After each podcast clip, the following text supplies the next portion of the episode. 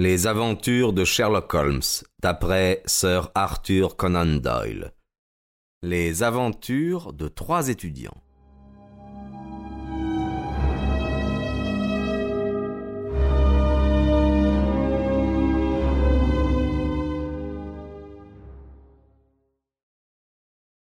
J'ajouterai que la lame de son couteau était longue et mal aiguisée.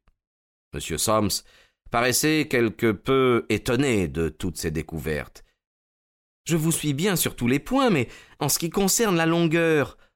Holmes montra une des rognures avec les lettres NN suivies d'un espace net sur le bois.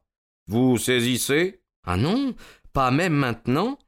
Watson, vous n'êtes pas le seul à avoir la compréhension lente. Hein vous savez pourtant que le plus important fabricant de crayons est Johann Faber. N'est-il donc pas évident que les deux lettres en question sont les deux dernières du nom de Johann? Il tourna la petite table vers la lumière électrique. J'avais espéré que si le papier sur lequel il avait écrit était très mince, il serait resté des traces de son écriture sur cette surface unie, mais je n'en vois pas. Nous n'avons plus rien à apprendre ici. Allons examiner le bureau. Voilà sans doute un morceau de la terre noire dont vous m'avez parlé. Il a la forme d'une pyramide en creux et il porte en effet des traces de sciure de bois. Vraiment, ceci est très intéressant. La coupure dont vous m'avez parlé est une véritable déchirure. Je vous remercie, monsieur Soms, d'avoir appelé mon attention sur cette affaire. Dans quel appartement ouvre cette porte? Dans ma chambre. Y êtes-vous entré depuis? Non, je me suis rendu directement chez vous. Je serais heureux d'y jeter un coup d'œil.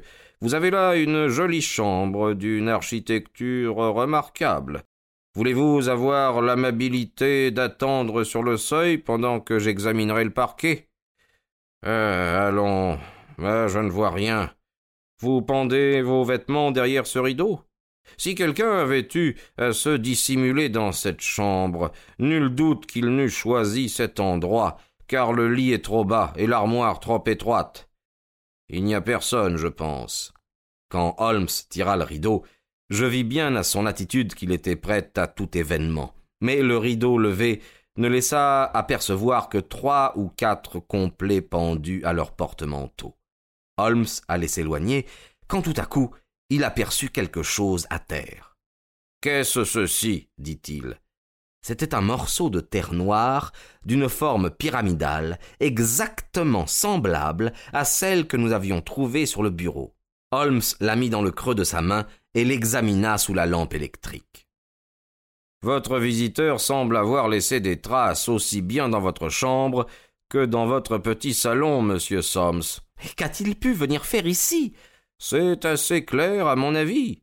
Vous êtes entré inopinément, et il n'a soupçonné votre arrivée que lorsque vous êtes parvenu à la porte. Que pouvait-il faire? Il a pris tout ce qui pouvait le trahir et a couru se cacher dans votre chambre à coucher.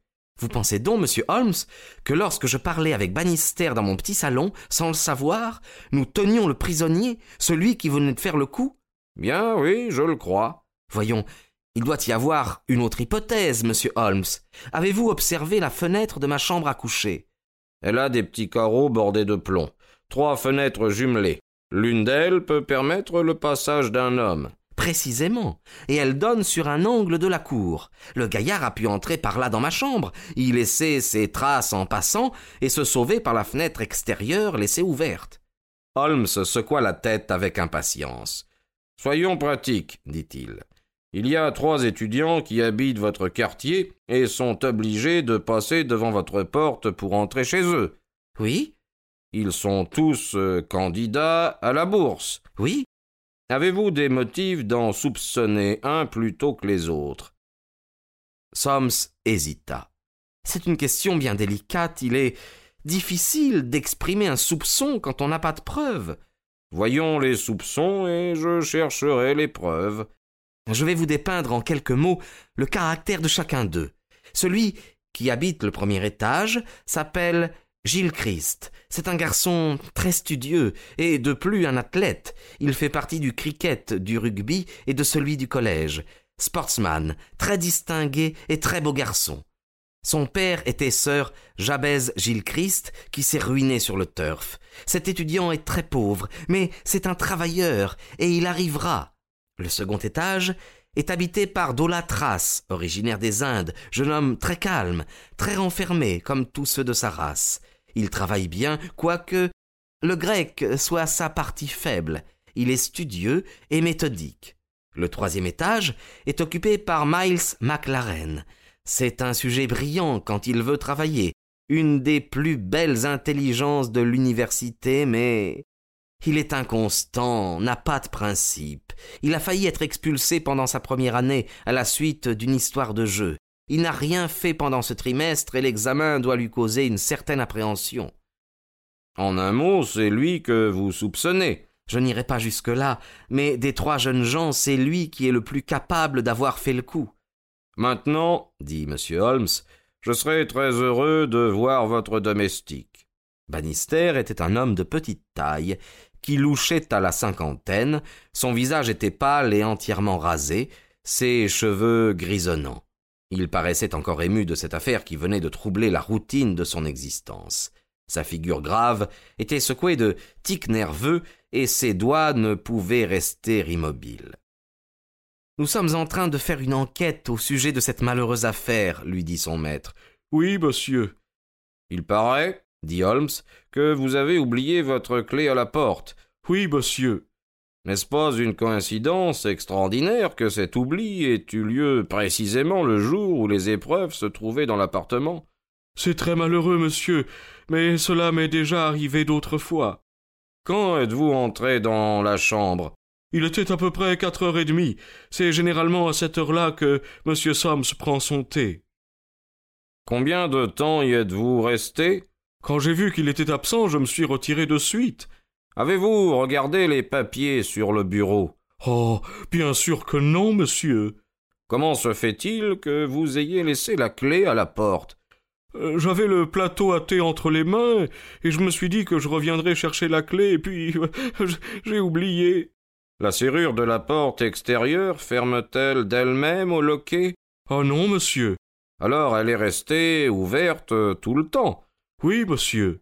Une personne qui se fût trouvée à l'intérieur de l'appartement eût pu facilement en sortir Oui, monsieur. Quand monsieur Somme est entré et vous a appelé, vous étiez très ému. Oh oui, monsieur, une chose pareille ne s'est jamais produite depuis les longues années que je suis ici. J'ai j'ai failli m'évanouir. Oui, c'est ce qu'on m'a dit. Et où étiez-vous quand vous avez commencé à vous sentir mal à l'aise? Euh, où j'étais, monsieur, mais ici, près de la porte. C'est singulier, car vous vous êtes assis dans cette chaise là-bas dans le coin, alors que vous en aviez d'autres beaucoup plus près de vous. Pourquoi ne vous êtes-vous pas assis sur l'une de celles-là? Je, je n'en sais rien, monsieur. Cela n'avait pour moi aucune importance. Je crois vraiment, monsieur Holmes, qu'il n'a pu s'en rendre compte. Il était très malade, dit le maître de conférence. Vous êtes resté ici après le départ de votre maître? Quelques instants seulement, puis j'ai fermé la porte à clé et je suis parti dans ma chambre. Et qui soupçonnez-vous? Oh. Personne, je vous assure, je, je n'oserais soupçonner quelqu'un, car je ne crois aucun des étudiants de cette université capable d'accomplir une telle chose. Oh non, non, non, je ne le crois pas. Merci, cela suffit, dit Holmes. Euh, encore un mot. Vous n'avez parlé à aucun des trois étudiants que vous servez de ce qui s'est passé. Oh non, monsieur, je, je n'en ai dit un mot. Vous n'avez vu aucun d'eux. Non, monsieur. Très bien. Maintenant, si vous le voulez bien, nous passerons dans la cour, monsieur Soms. Trois fenêtres brillaient au-dessus de nous dans l'obscurité.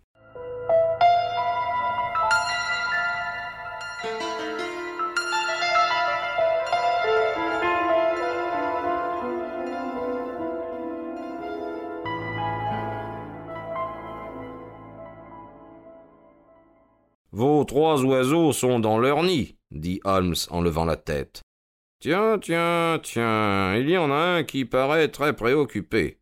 C'était l'Indien, dont la silhouette se détachait sur le store. Il marchait vivement de long en large dans sa chambre. Je voudrais bien, dit Holmes, si c'est possible, les voir d'un peu plus près.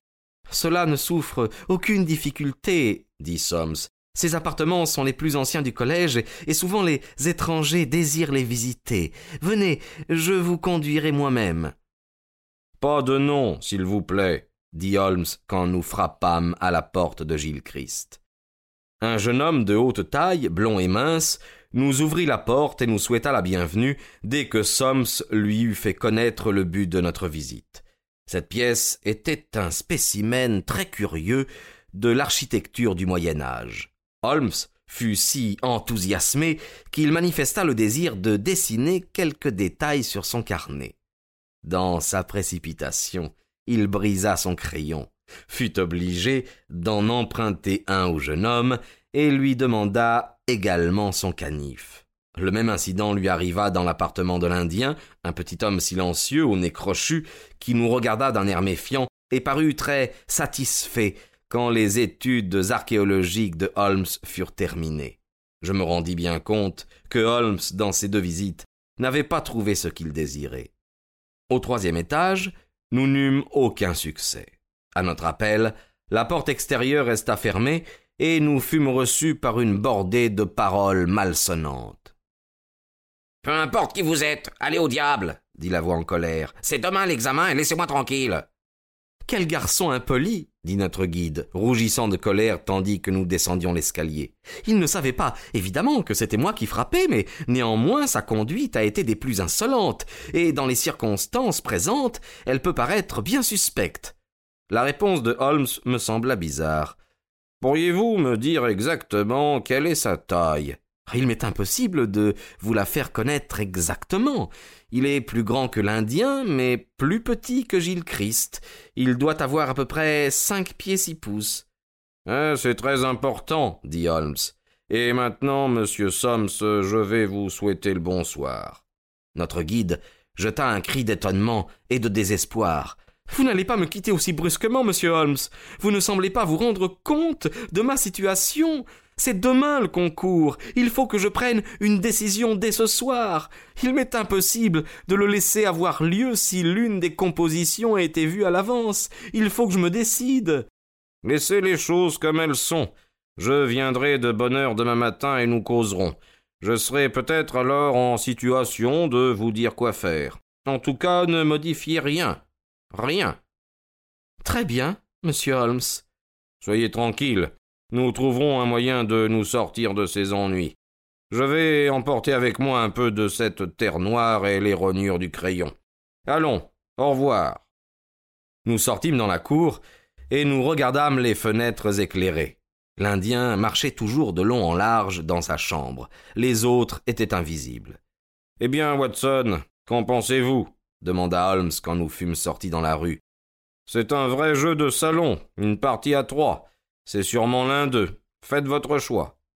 C'est à mon avis ce garçon insolent qui habite le troisième étage. C'est lui d'ailleurs qui a la plus mauvaise réputation. Ah, l'Indien aussi est un garçon rusé. Pourquoi diable se promène-t-il ainsi tout seul dans sa chambre? Il n'y a rien là d'extraordinaire. Il y a bien des gens qui se promènent ainsi quand ils apprennent quelque chose par cœur. Il nous a dévisagés d'une façon bizarre. Vous en auriez sans doute fait autant si une bande d'étrangers était venue vous déranger à une veille d'examen, alors que chaque minute peut avoir une grande importance. Non, je ne vois rien à redire à cela. Et puis son canif, son crayon ne correspondent pas. Mais il y a quelqu'un qui me tracasse. Qui? Bannister le domestique. Quel a été son rôle dans tout ceci? Oh, il m'a semblé un homme absolument honnête. Et à moi aussi, c'est ce qui m'étonne.